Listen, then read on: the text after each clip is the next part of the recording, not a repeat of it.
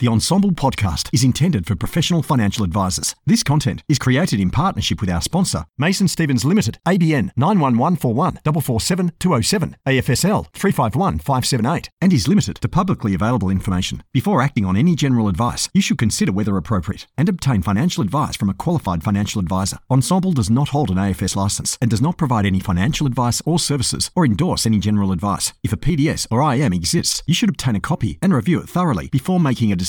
The opinions expressed within the podcast are solely the individuals and do not reflect the opinions and beliefs of Mason Stevens.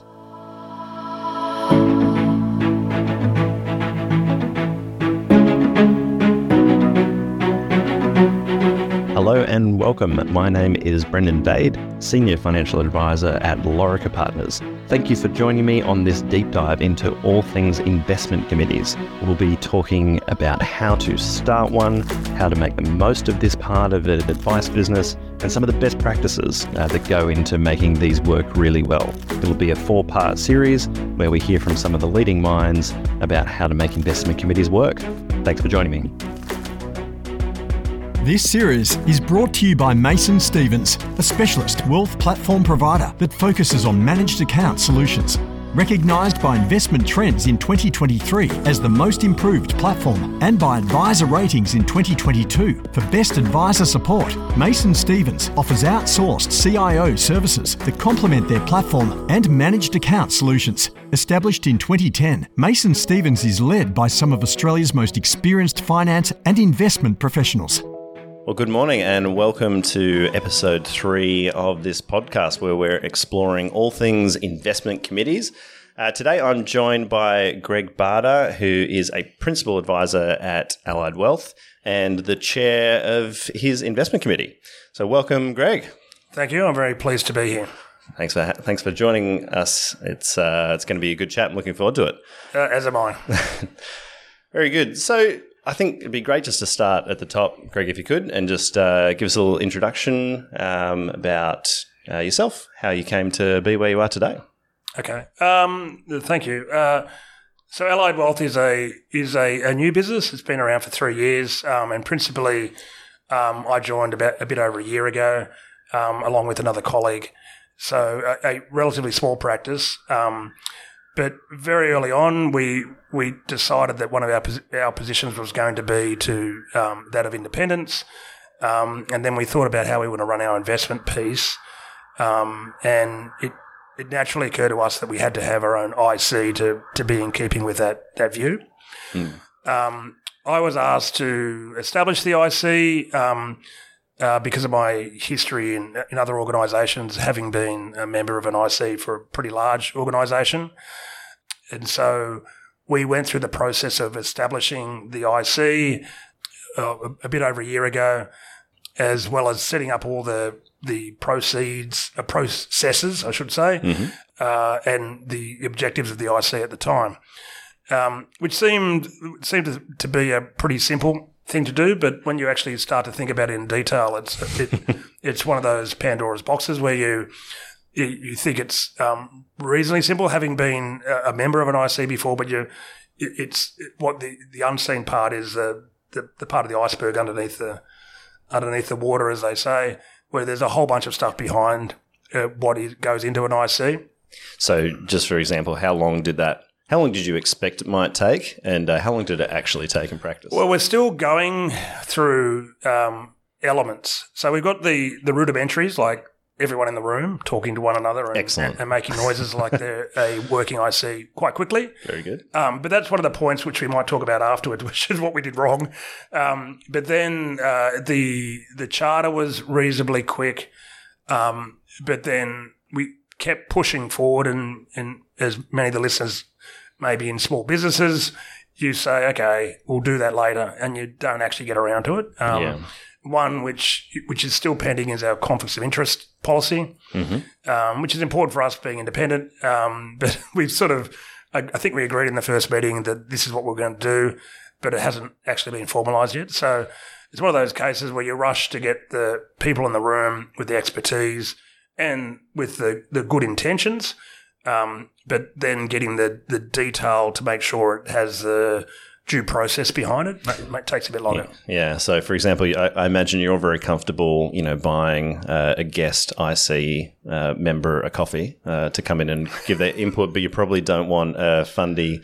Uh, you know, buying you guys, you know, a Ferrari or something like that. Yeah, and Yeah. Um, Somewhere in the middle is probably correct. okay. And we've, I mean, recently we we um, asked an independent person to come in and do an audit of our our process recently, and they put out a whole bunch of things which were really embarrassing for us, but kind of we knew, but we were sort of about to get to. So, yeah, so it's it's the process of establishment needs to be deliberate. Um, uh, but the actual function of the IC with the 90% of the good stuff that they do, you can get happening relatively quickly as long as you've got um, everyone with the similar interests um, working towards what you want to do. Okay, okay. So let's uh, so to put some put a finer point on it, you, you, all get around, you agree that this is what we want to do as a practice. Everyone's in alignment. Great. Uh, you want to get up to that sort of ninety percent of the good stuff. What are we talking? Three months, six months? a Uh, for us, it was yeah. For us, it was relatively quick, um, and that would the benefit in in our state. Well, it's who do you want to be on your IC, right? And what's the composition of the IC? So our decision was each of the principal, uh, or each of the owners of the business would be in the IC, but we needed a sufficient um, independent um, input to make sure that the it was reasonably rounded out. Um, because some of us have been around, i.e., me, been around long enough to know better. We sort of knew people in the industry who we wanted to um, approach. Mm-hmm. And thankfully, the, the two principal people who we approached were eager to, to join us. But I can imagine if you're a new business and you're wondering who you should approach, that would be a big deal. yeah, Actually, choosing the the, the, the people who have the same alignment as you. Um, thankfully, we already had that, so that's that shortcutted that process quite quickly. yeah. so I think we were between sending an email out to having our first IC might have been a month yeah, okay, right. with no with no sort of um, detail behind the IC other than everyone let's get together and work out how we're going to do it. Um, but as I said before, the thing we shortcutted was the external members who we were inviting. We we had known for in some cases 15, 20 years, so it was easy to fit them in. Um, Yeah, if you were sense. if you're thinking about it from a different point of view, where you're trying to work out who you'd like to um, invite, that that'd be a, a lot different, and you'd need to go through a process where you, uh, in a, in a essence, the the the, the IC in in its formation would would need to go through an uh, I guess an, an inquiry process to make sure the person who they were inviting in was going to be the right fit. Yeah, sure. So you, you basically had the team more or less out of the box. Yes. Um, you knew who you wanted to have involved. That shortcuts the process massively. Yes. Anyone else who sort of needs to then go and form their own team, um, that's its own sort of process that people are going to need to go through. And I guess that's as long as a piece of string in some ways. Yeah, yeah. But I guess the point I'm trying to make here, um, probably labouring it too much, is the selection of the external parties. They they have to be in sync with the rest of the business, but they have to have enough authority to question if the business if they're going down the wrong line. If if, you, if that makes sense. Yeah. The whole benefit of having um, independent members on the IC is they stop same think within the organisation because you can you can you can corral yourself down a, an avenue where it, if you're thinking the same as your business partners, you need that external reality check to make sure that you, you're not going down the wrong line. Yeah, sure. So um, that's I would encourage people who are thinking about setting up an IC to really make sure you you choose people not who are your mates, which is what we did, but in addition to that, people who you know will question what you're doing um, in order to make to make that IC work effectively, which needs to be there needs to be some sort of tension in so, in so much that each member has an equal say, um, and each member's um, point of view needs to be heard. Um, but ultimately, the the IC needs to come to an agreement as well. So you don't want to have out and out um, conflict every time, uh, but you need to have enough, just enough tension and just enough um, capacity for every member to have their piece and have their say. Um, that it's a, constructive environment rather than just a, a rubber stamp. Yeah, sure. Okay, so I think what I, what I hear you saying is you you really need to make sure that the team that you've got is going to keep everybody sharp enough to to be effective, um, but not not in all out conflict, so that no decisions get made. Uh, you know, you can't actually decide on any changes that need to be done to a portfolio, to a manager, all that sort of stuff needs to have a degree of flow so that Yeah. something actually happens. But at the same time, if you you can't have it just go too much with the flow, otherwise there's no benefit. Correct. You, you don't find that there's actually anything that you wouldn't otherwise just be able to do from the desk by yourself Correct. and uh, you know run it all if, on your own if steam. you surround people with, oh, you take it to extremes to prove the point, right? You go to one extreme, you go, everyone agrees with you. Well, then why have an IC? It, it, yeah, sure, it's a rubber stamp, and sure, that gives uh, it provides some it's some validity to what you're doing. But if everyone's just agreeing, Mm. then um, that's there's there's no value add there. You get the other extreme. If everyone's disagreeing with each other and and and fundamentally, um, you know, it's it, you can't arrive at respectfully arrive at agreement, even if you disagree. Then you're not getting anywhere either. So Mm. you need to have that. That's what I was saying about the tension. You need that. If you think about those extremes, where Mm. ultimately everyone wants to agree, but ultimately no one's going to agree unless they really believe it. So somewhere in between, there's got to be a position where there, there's constructive disagreement, if that's a, Yeah, if of that's course. A, a terminology. Yeah, absolutely. And so, just sort of diving into that, can you give us an example, or are there any examples that come to mind of some of a topic that you've raised or that's been raised in the IC that you've had to deal with um, that sort of fits this camp, where you know maybe it's something that you personally would not have seen uh, happen as far as a decision of the committee goes, but you know you've decided that that's uh, something that you know we're all going to do. Yeah, well, that's a question without notice. I'll, I'll give me a moment to think about that. But I guess ultimately, um, I'm just I'm throwing my mind back to um, some of the more recent ICs where um, the way that the, the flow we go with, with with the externals, we've chosen given each of them um, uh, subject matter expertise that they provide information to. So we've got two externals in our IC. One is the top down. One, the way I think about it, the top down. The one is the, the bottom up.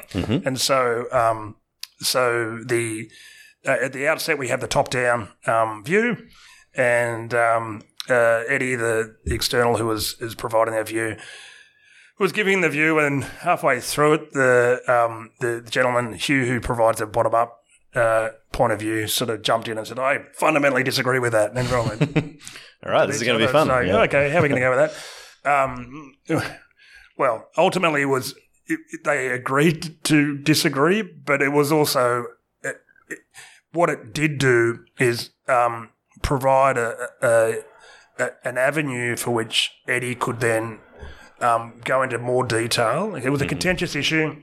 He went into more detail about what his point of view was, um, and then ultimately Hugh was saying, "Oh, okay, maybe." I misunderstood the, the premise. Right. Um, and so I guess it teased out more than just the just the superficial point of view. Sure.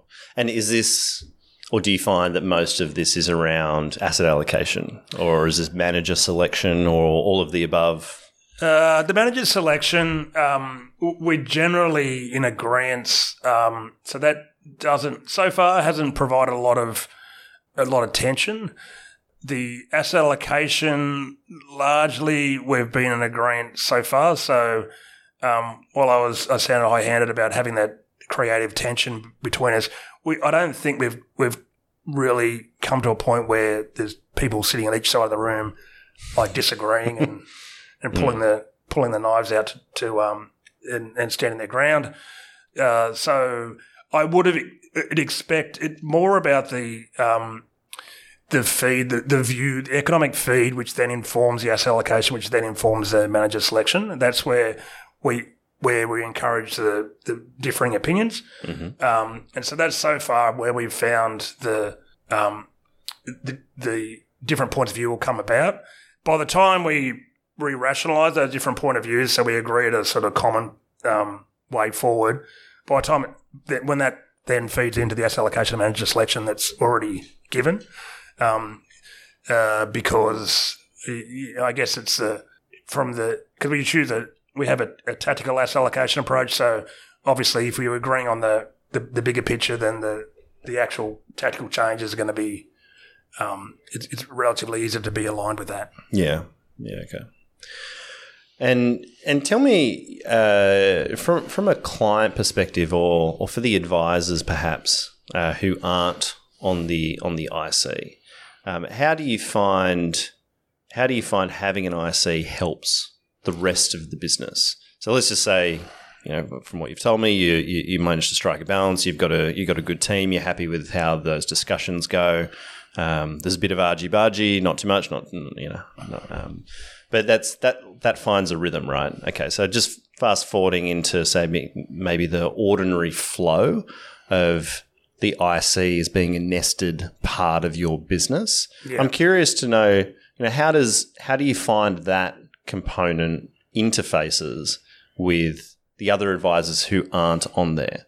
Um, how do, what does that look like, and how does that work? And well, from uh, starting from a client's point of view, uh, so a, a, lot of my clients came from a, a larger institution, mm-hmm. and so um, and they uh, we struck a deal with them, and they and a lot of clients came across.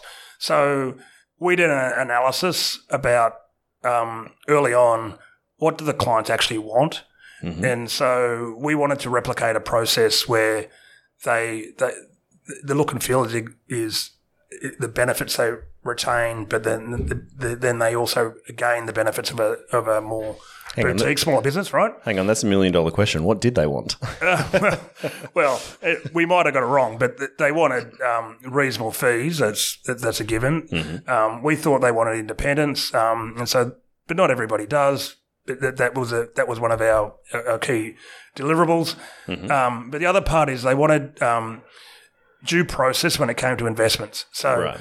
that meant that they didn't want to come across a guy who was trying to catch the falling knife, which is the old analogy of being able to pick the best stock for a month. They wanted to have they wanted to have the due process that they saw in what an investment committee could provide. Yeah. Um, so the security of a, of a larger outfit with all the research and team that surrounds make sure correct big so mistakes they, don't happen. Yeah, they didn't want one bloke just picking stocks. Yeah, um, yeah who sure. might be brilliant or might be useless, right? So, and so the the trade off is you, you could have that brilliant guy who can pick all the stocks by himself. Yeah, but reality is there's there's very few of those, yeah, if any. So um, that what as as most of the research people would do. Would, clients are more worried about losing money than gaining money, so it's they want to make sure that the the investment process is is thorough, reasonably conservative, and has a logical process. Right. So yeah.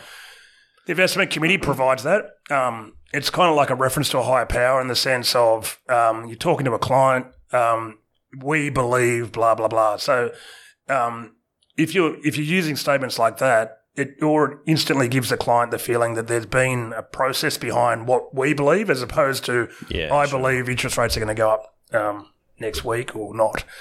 Uh, so um, they it, it's the feeling that clients, the security that clients get, right?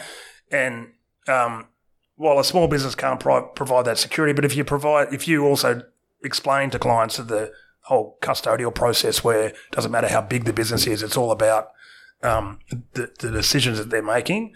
So we wanted to bring the um, the comfort of due process to the to the investment process.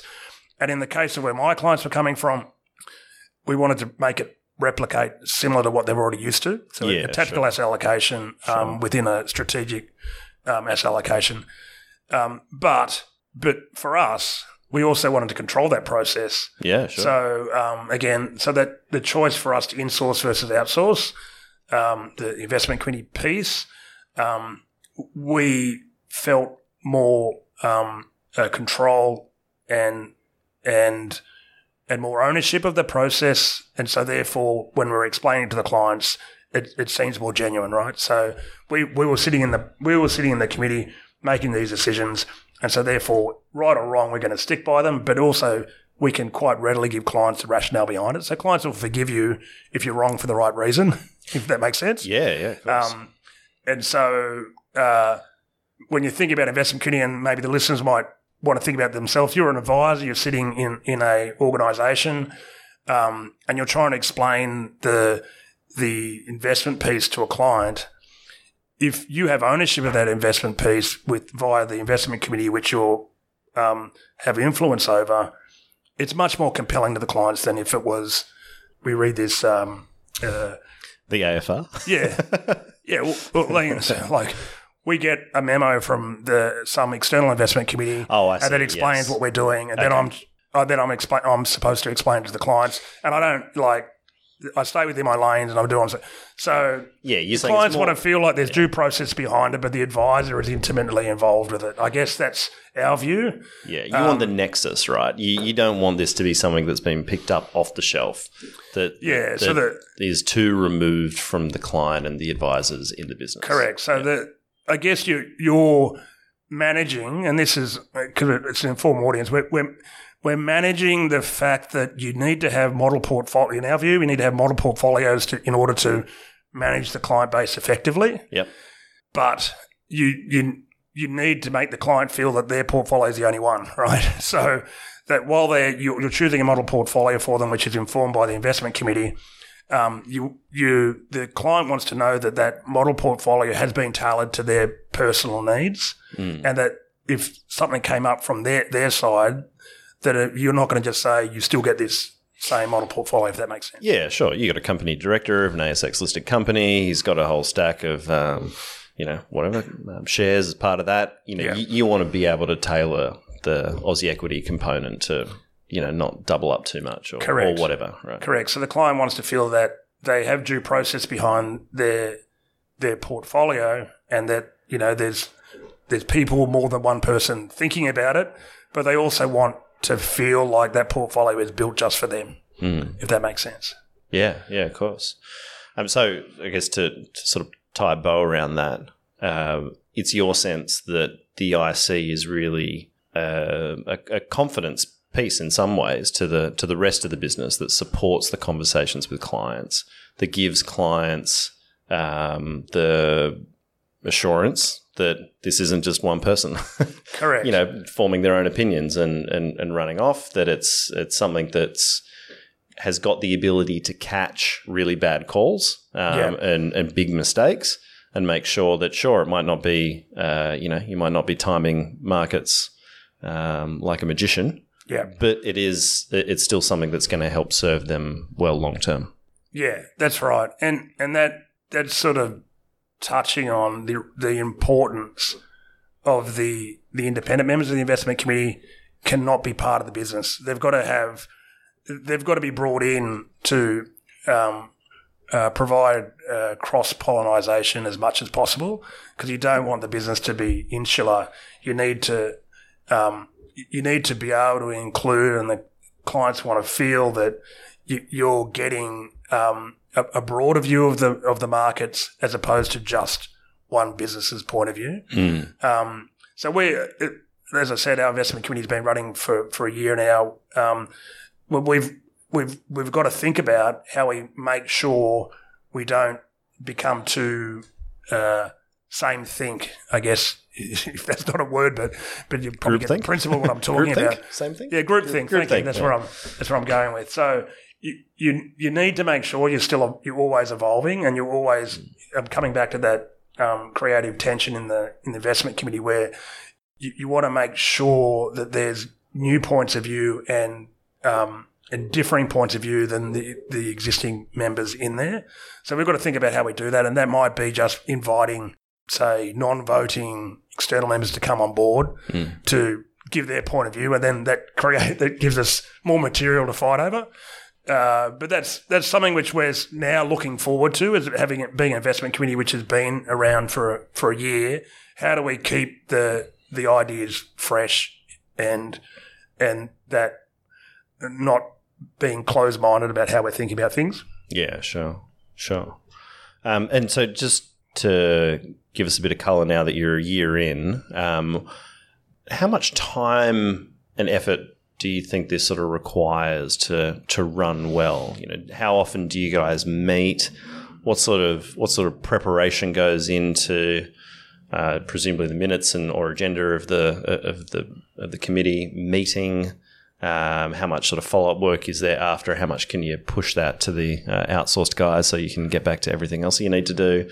Yeah. Yeah, time and effort. How does that? Yeah, so how does the, that look? as you well know, advisors' time is always is is going to be stretched, but it, the commitment is is reasonable. Um, I'm talking from a reasonably small business from that point of view. So I, as the as the chair of the committee, I prepare the um, the agenda beforehand. I and I um, make sure everyone knows what they need to produce for for the committee. Um, produce, make sure I do the follow up afterwards and, and produce the minutes and the rest of it. That time commitment isn't huge. So the we meet on a quarterly basis. Um, Okay. So ahead of the ahead of the quarterly meeting, um, it might be a day for me to get all the coordination stuff together, and I might have a day afterwards. Um, the externals bring um, one guy, Eddie, the top down stuff. He does a. It, it, there's there's a commitment on on his side, Mhm. um, and he'll bring uh, basically the, the tactical asset allocation view, Mhm. um, and he also was the the brains behind the the composition of the model portfolios. Uh, then you've got Hugh, the other side. He's a fund manager, direct equities guy, and for him the commitment isn't huge because he's doing it already. So all he's doing is the knowledge he already has is is fashioning for our committee. Right. Um, we want the clients to be pretty close to the committee outcomes and, and have it timely as well. So one of the, the key deliverables after the quarterly meeting is we'll send a newsletter out to clients with, you know, with the, uh, I guess, without n- not too much technical detail, but at least a, a feeling for what the committee's um, points of view are and what changes they can expect. All right. So that goes to the whole client base. Yeah, the client base Yeah, will right. get that, and we try and our our um, our delivery standard is like within within three weeks of the committee sitting. So that and the way that we synchronise things is we try and get most of our client meetings following the committee. So you, you're talking, they've got the they've got the um, the newsletter already, and so we're talking about what the committee view is. So we, that's how we drag the committee. Um, I guess uh, credibility into the meetings and when we're talking about the investment piece. Right. Okay. So they've read the well, you know, as clients as clients want to do, yeah. they can read it. So the one in ten will probably read it, but the other the other um, nine will probably have a like a bird's eye view. and, And but yeah. then you're reminding them again. So I guess it's it's that reinforcement, um, and so that's why the how the committee is central to that client engagement point of view. yeah. Um, so that that that goes out. Uh, that's a um, newsletter, and then we have the client meetings, and so you can see the cycle goes on and on. Sure. I don't. It, my point of view, it's not too onerous, um, uh, but I think it would become. We have the advantage of being a relatively small business. There's only three principal advisors, so the agility that comes with that, we take advantage of. The larger the organisation, the the slower the the, the wheels may turn. Um, but, But you've still got reporting and everything, right? Like, you know, you're going to have a look at what those model portfolios have done Correct. quarter to quarter, right? Yeah, so so- someone's got to pull that together. Yeah, so that that's Eddie. Um, Benchmark so the, I I would. I I haven't uh, asked him personally, but I've seen some emails come through at, at late night because he's got a full time job. Mm-hmm. Um, uh, so I, I'm going to uh, guess that his commitment before the committee is probably two days. Right. Okay. um, okay. Um, doing the doing the uh, I guess the review and benchmarking of the how the models are going, but because his his his normal job is complementary to what he's doing. So again, kind of like Hugh, all he's doing is translating what he's doing day to day into and and repurposing for for what we need for the committee. So I guess we were lucky when we went back to the when we got the people together. We we we maybe we landed on our feet by by choosing the right people. Um, uh, not by accident, by accident by design. I guess is the best way of putting it.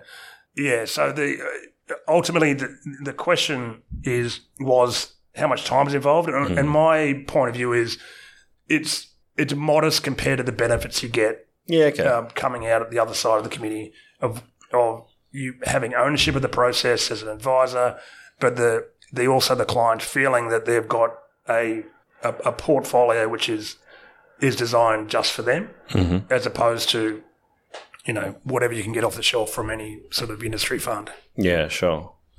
Yeah, that's excellent. No, thanks for thanks for sharing that, Greg.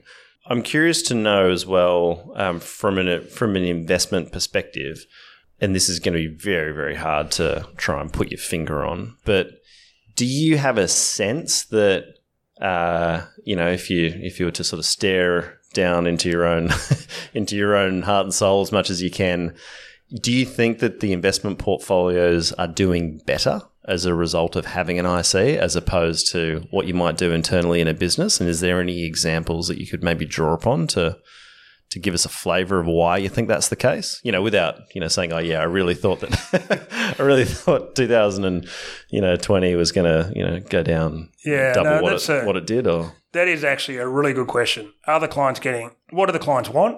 That's Mm. you're breaking it down into two things. And if it's better returns, is having your own IC going to produce? If it was just better returns, is the IC going to produce that compared to anything else off the shelf? The answer for that bit is probably not. W- w- We feel like we're doing better, um, and we feel like we have control, which was, I guess, one of the integral parts of of us wanting independence. Um, and but comparatively to the returns of other options, there's probably there's plenty of people out there can provide you with returns. I think the um, the unseen benefit is what I was sort of alluding to or, or said outright before is the control and the the ownership and the clients getting that transferred ownership to them. So you can you, you can go to uh, Australian Super and get their balance fund. You get a good outcome, right? And their their returns are pretty good. But how how closely do you feel alignment with that portfolio because it's off the shelf, right? sure, So the clients are coming for so. Um, one of the other fundamentals we thought clients wanted was that boutique feel, right? So when we was, we were saying what do we what are the principles? One was independence, um, boutique experience, and then having a due process in the investment committee. So that for that boutique experience, that investment committee is required. If if you think Yeah, that's in, sure. if that's one of the building blocks for your business, which it is for ours, Yeah. you need it, right? So we we could be wrong, but we've got enough clients who think that's right. So that's all we want, right? So do you get a better outcome by having an investment committee? D- It depends. Is it quantitative or is it qualitative? yeah, The quantitative part is Gonna if be- I'm being really honest and I stand like 100 paces back and put my ego in a box, you're getting the same thing. You could probably get the same thing from Australian Super Balance Fund, right? So, but the qualitative part is where it's where it's where it, where the rubber hits the road, um, where we're controlling the process, um, and and as a byproduct of that, the clients feel that feeds into the boutique feel of the organisation. Yeah, sure. And and you get the opportunity, presumably, to add that level of customization that goes on Correct. top where required, right? You know, Correct. I mean, I, I guess this is a simple example. Um, we've reintroduced hybrids to the clients' portfolios recently. I've, I mean, uh, in other organisations where I've come from, it was too large to have hybrids in the portfolio because You you, know they, the couldn't- they couldn't yeah. acquire them. Yeah. It- there's just not enough out there to move the market. Um, but it's a nice little addition to the portfolios right now, where um, uh, as income's growing and you can add this in, and and I mean yourself and the listeners might um, have enough experience to know that often when a client meeting, you're talking about one thing they can take away and remember. And so the addition of hybrids in the portfolio where we can explain what a hybrid is, how it works, and oh, you're getting 7% um, income yield with that. Isn't that great? They're not going to remember anything else. And it mightn't be the least important part of the portfolio, but they walk away going, I understand how this works, and oh, they're doing this for us. So I guess, and it's not, I'm it's not um, witchcraft or anything like that, but it's more about that. It goes back to the question you asked before: is are other clients getting a better better outcome? They want to feel like their portfolio is is personally managed for them, and in, in our point of view, that um, it has to be done with an IC because if you're outsourcing it, um, you can probably get the same outcome from an investment return point of view, but do you get that same uh, feeling for the client if you if you're after a boutique approach? Are you achieving that if you're if it's outsourced? Is, so that's that's kind of how we landed where we did. Yeah, sure. I mean, you can take, yeah, I guess there's, there's two extremes you could take to that. You could take a very cynical one and say, oh, well, if it's just all about the numbers and it's the same, then why bother? But as we know, you know, as practitioners, the reality is that you know we're not we're not that cold and calculated, rational beings that we like to think that we are. Yeah. Um, we're heavily influenced by the behavioral side, Yeah. and like you say, if someone gets the sense that there's a connection to what the portfolio is, how it's built, and their own situation, then that's that drives far more productive behavioral or, or qualitative outcomes that are probably equally as hard to measure. But your sense is that that's paying paying off really well for, for Yeah. your business.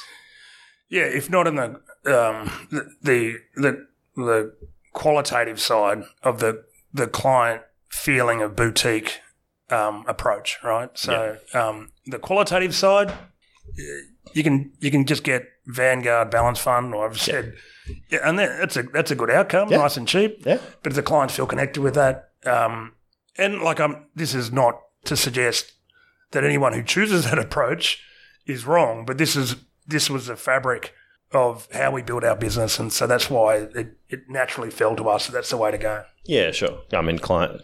There are, there are a range of different clients out there who got these preferences, so you, Yep. you got to make sure it fits for your business, I guess. Um, so that look, it sounds like things are, are up and running and humming and, uh, and and going reasonably well for the for the most part. Uh, Are there any sort of major errors that you feel that was made in the establishment of your or maybe not so much the establishment, but just through your journey of, of being of chairing an IC. Is there anything you go, oh, crap, I would have gone back and Yeah, done I mean, that differently if I could have? Or Sadly, sadly, there are many, but um, I won't, that just means you're honest, let, Greg. I won't let you see behind the the uh, curtain of the Wizard of Oz too much. But uh, one fundamental, and this, if this the the the um the, the I guess the outcome of this podcast is for people to be able to work out if they want to set up an IC and then how to do it. Um, the we spoke before about how rapidly we got it together because we knew the people we wanted to choose.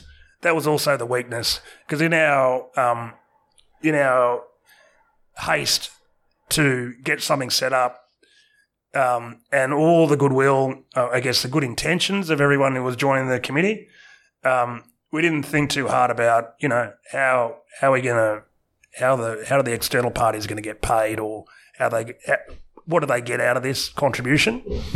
Um, and so we sort of had a handshake agreement to start with, and and in in one case, um, the individual had just taken up a role in a, in a large fund manager. Um, he was under probation, and so he kind of said, "I can't actually ask my bosses if I can do this yet because you know I need to get past probation." So you've got to be yeah, realistic. yeah. So we will sit. We actually had to sit there for I think it was about six months, eight months, um, with not even knowing with this individual who was doing some of the core work for us was able to, you know, um, reveal Actually- himself as being a member of job. IC, right? Yeah, sure. Um, so that was that was a tense time. It turned out okay because um, ultimately uh, he approached the business and they said, "Yes, you can do this. Ex- have this external role."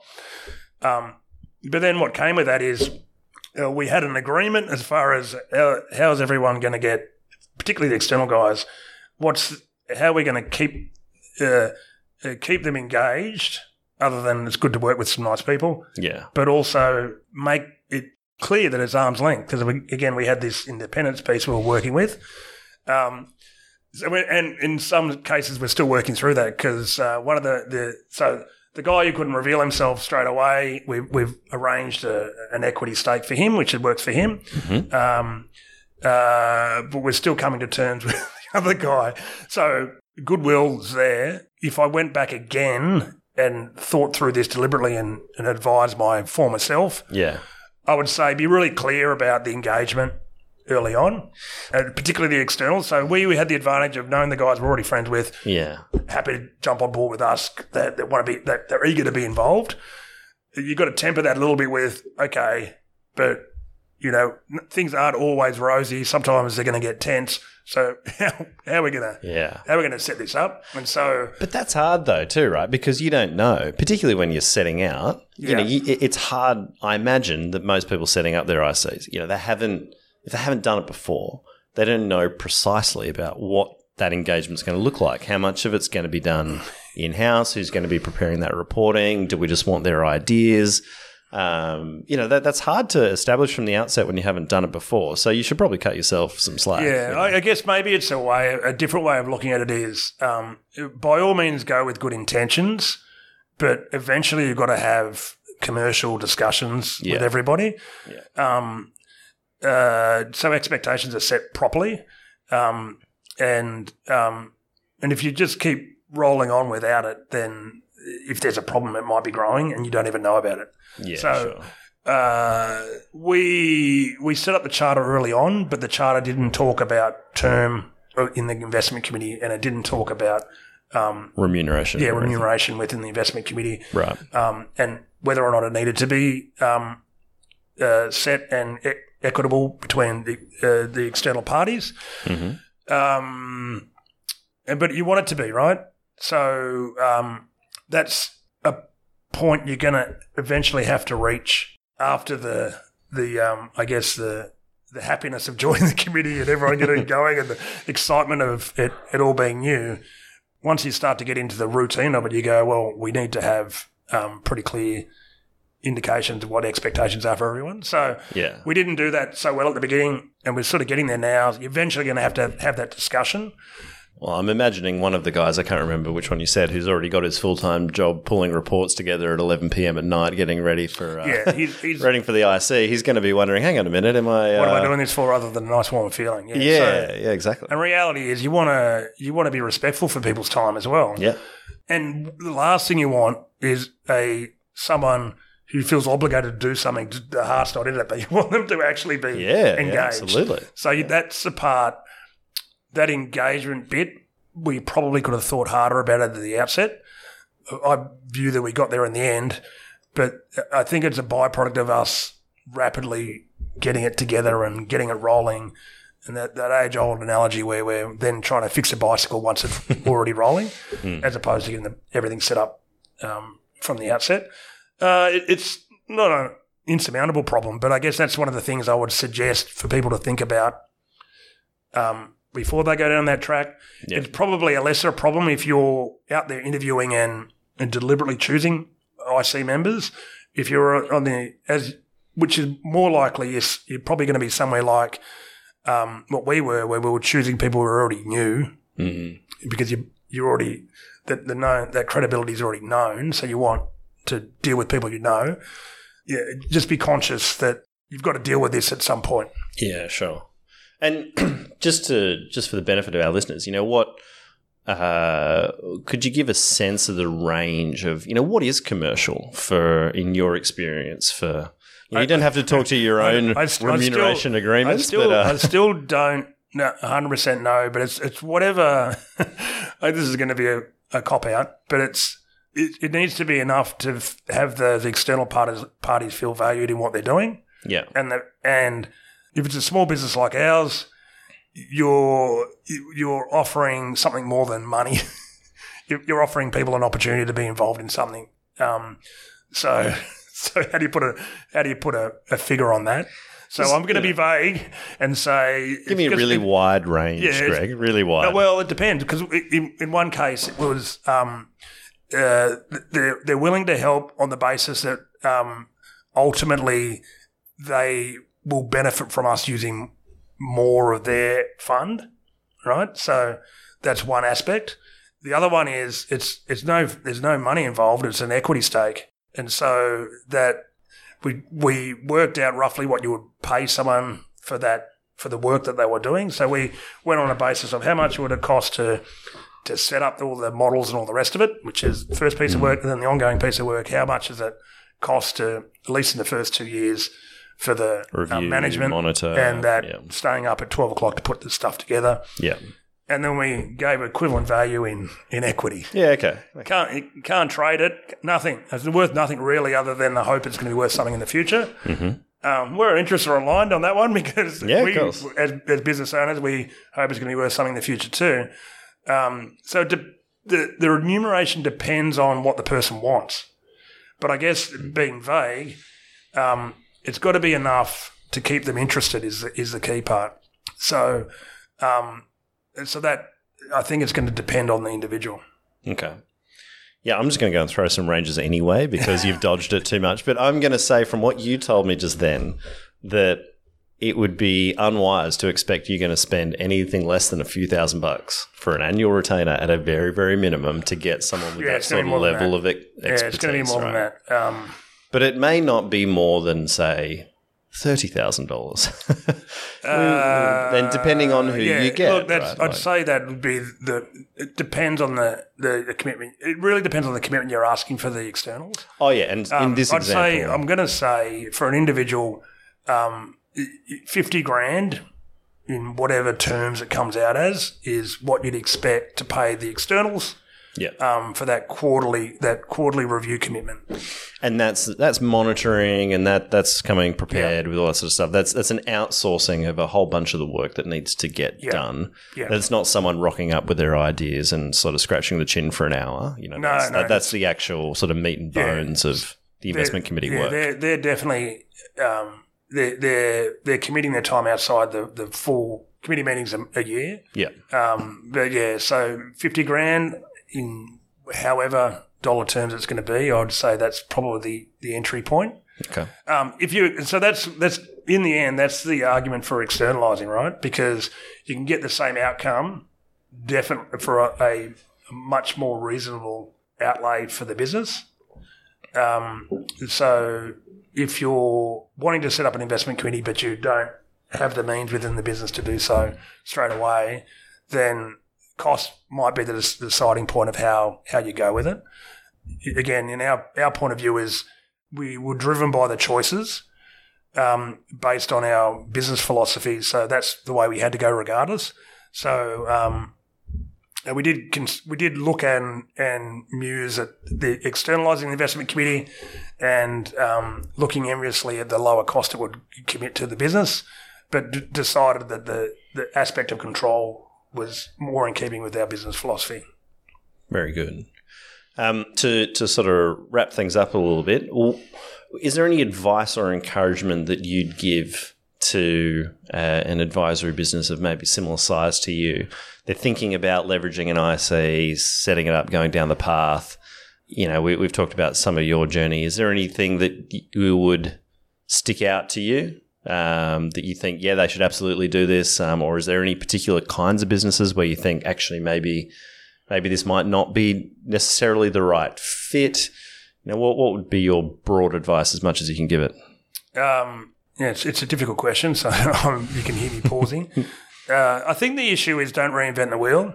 So um, you, you think about uh, investment committee charters. You can spend hours trying to write those things, but um, thankfully, uh, Hugh, one of the members, was was on another investment committee, and uh, thankfully, he may or may not have a have a like a templated version we could use. Yeah. So um, there's stuff you want to, which you want to make yours, and so is particularly yours. But there's other other bunch of stuff you can just just template, right? So um, as much as possible, use the work of others to to make build those foundation blocks. Um, I think you absolutely need an investment committee because one of the reasons, again, which has sort of died away because we're going down the MDA line, we were gonna we were moving towards an SMA um, for our clients, um, and so we needed an investment committee, and need you needed to get all these things endorsed by the by the by the platforms Yep. um, or whoever was going to run the SMA. So if you're going down that line and um, you're trying to work out what you actually need, a good place to start is go to your platform and say, hey, if we were to set up an SMA, what do you require from a governance point of view? Yeah. And they all come out with a list of stuff, and that's what we sta- that's what we were using early on. So they wanted to see investment committee minutes, they wanted to see a charter, they wanted to see a whole bunch of stuff because they were required to do their due diligence on the investment committee before they were allowed to set up an SMA. Right. And so that um, kind of gave us a shortcut checklist of what we actually needed to be, you know, a, a, fair income investment committee, um, as opposed to a bunch of people just sitting around every quarter and talking about stuff. So, yeah, I guess that goes back to the theme of use external guidelines and parties as much as you can to guide you to get all the fun, foundation stuff set up. And start with the platforms. Yeah. That's a great Um, again, get the right people together, as we were lucky to do, um, and then don't be afraid to change it as you go, because if our view changed from SMA to MDA, but um, but you, you, you be adaptive as you go, but don't, I guess, have you have strong ideas about how you want to do things, but be always be open to change. Be Uh, flexible. yeah, be flexible. Particularly, I mean, anyone in the small business will have to be flexible. Uh, but that's, I guess, my my advice to someone who is thinking about going down that line. Excellent. Greg, any final thoughts? Uh, no, I it, I think it's um, if I was to say a final thought, I think the the connection between the investment piece, however it comes, the advisor and the client is enhanced if you, you if you're intimately involved with the investment committee. Um, so ultimately, the benefit for the the business is you you control the process. Um, benefit to the client is um, is that by controlling the process, the advisor feels more in control. so they're going to be more passionate about how they describe things to clients. Yeah, sure. And so if your one of your pieces is to make the your offering is a boutique offering, then um, the, the more the advisor feels connected with and passionate about the investment piece, more that's going to flow through the clients, and clients are going to like that. yeah. Um, so that's where I guess that's what where I think about it the most. But the, the thing which I'm going to go back to again, which you quite rightly pointed out, does it get a if it if you're just about the numbers, does it give you a better outcome from a, a return point of view? Probably not. But you've got to value that other piece, the connection to the to the process and, and the advisor and client connection to the to the boutique um, portfolio, and that's that's a benefit you get for it. Excellent. Well, Greg, thank you so much for uh, coming and sharing your thoughts. Really appreciate it. And uh, I'm sure all our listeners will be uh, much more informed. But starting with the platforms, that's great advice. You know, that's a, that's a really good spot to start um, rather than reinventing the wheel. Greg, thanks very much for joining us. Uh, pleasure. Thank you for listening to my, my musings. And, I, and the, the other thing which I really want to reinforce is it depends on whatever you want, right? So um, we're doing it our way. And then this is, the, this is what the advice business is, is about. There's plenty of ways to climb up the same hill for what you want to provide to clients. So this is what worked for us. So um, uh, I'm not being prescriptive. This is how you've got to do it. Um, but hopefully our experience can help people think about how they want to do it for themselves. Excellent. Thank you. Thank you.